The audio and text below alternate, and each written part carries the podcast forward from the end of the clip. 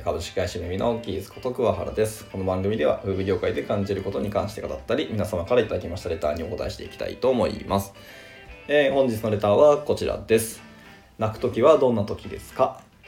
はい、えーレターいただきました。送っていただきましてありがとうございます。はい、えっ、と、まあ、ちなみにこの収録なんですけど、前回の、前回？前々回？分かりましたけど、何回か前の収録で、えっ、と、失敗したことに何ですか？っていうことの一つなんですけど、はい、えっ、と、もともとはこの収録をしてると思ってたんですけど、別の収録をしてして、えーレターについて回答した収録をしてしまって、これはお蔵入りしたんですけど、はい、改めて、えっと、このレターにお答えしていきたいと思います。はい、というところで、えっと、僕はですね、結構涙もろい人間なんですよ。まあまあ、ご存知の方はあれですけど、結構涙流すこと多いですね。はい。で、まあ、どういう時に泣くかっていうと、やっぱりまあ、あの、悲劇系の映画、まあ、別に悲劇だけじゃなくても、すごい感動ものの映画を見るときとかは、もう、普通に映画館に行っても、全然泣いちゃいますね。はい。他の人が見てようが見てまい関係なしに、全然涙を流すときはもう流しますと。で、あとはですね、あの、仕事うまくいかなかったりとか、まあ、失敗したりとか、まあ、不甲斐なさを感じてしまったりとか、もうすごいいろんな人に迷惑かけたっていう時に、まあ今、最近はあんまなくなりましたけど、でも、こう、家に帰って、もう一人でこう、枕を濡らすとか、もう本当悔しい、振り返りを自分一人でしながら、もう、くっそーと思いながら、こう、涙することも、まあやっぱ結構若い頃、新人の頃はやってましたね。はい。だまあ、結構そういう、ね、涙もろいって言っておきながらですけど、まあ、結一方ですね、僕実は全然泣かない時もあるんですよ。ここはむしろお前泣けよっていうところで、あの、意外に泣かなかったりすることもあったりしますね。はい。で、一番びっくりしたことの中で、えっ、とですね、実はですね、僕、母がね、他界した時に、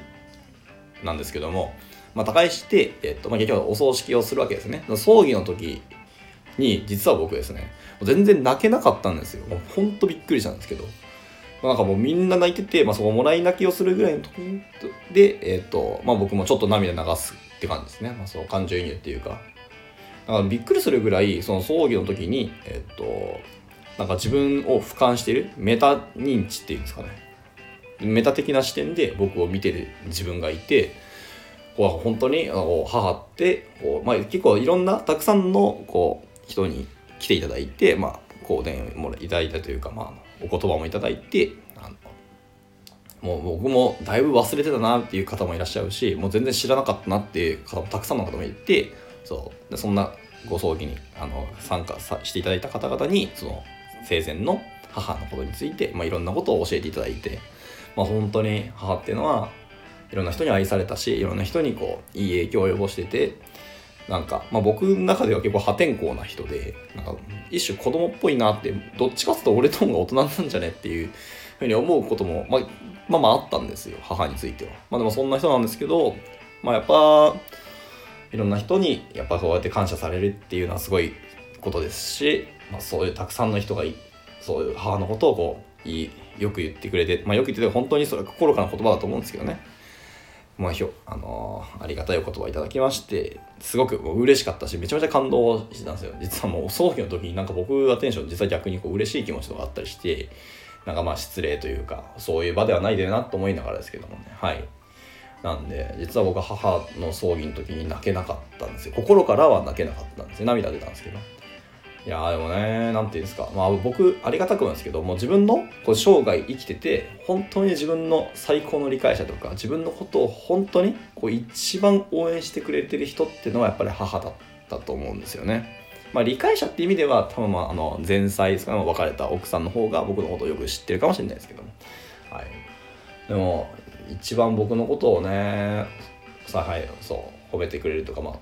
応援してくれてる心からですねしてくれる方っていうのはやっぱり母しかいなかったんですよね。だからそんな母がこう亡くなった時にこう葬儀で泣けなかったのはちょっと本当に意外だったんですよね。ででいつ泣いたかっていうとその母葬儀がいろんなもの終わって整理もついて、えーとまあ、僕その時あの大学3年生だったんですけども。3年生で、えーとまあ、東京にこう地元から戻っていく。その戻る時の新幹線ですね。の時にこう初めてこうもうものすごい号泣したんですよね。もうな脱水症状かっていうぐらい涙がボロボロ出てあの滝のごとく出るっていうのは本当にその言葉正しいなと思ったんですよめちゃめちゃ水分を体から放出しまくったんですよね。まあ帰りの新幹線で。っていうぐらい泣いたんですけど。まあちょっとびっくりしましたね。まあでも今でもこう母の思い出とかまあ、母のことを語る時はちょっとやっぱりうるっとくるというか、まあ、人によってはもう涙流しちゃうこともありますけどね、まあ、ちなみについ最近あの私最近コーチングを、まあ、社内で受けてくるんですけど、まあ、その人と喋っててこう自分のなんかモチベーションとかやる気とか今こうやって、まあ、発信するけど発信する理由とかこの目立ちたがりなんで目立ちたがりなのかみたいなところのコーチングを受けたんですけど、まあ、そこにもやっぱり母っていう人が出てきてですね、まあ、その母に対して僕がこう頑張ってるよってこの証明がしたいからこう発信し続けてるんだなってまた母がこう生まれ変わった時にこう自分っていう人間が生きてるしこう頑張ってるんだよっていうことをね、まあ、生まれ変わった人はもうさすがに記憶も何もはっくりになって、まあ、自分の性を生きてると思うので、まあ、僕のことを知ってるとは思えないですけどもなんかこの人懐かしいなって思ってもらえたら、はい、それはもう多分伝わったと思うのでね。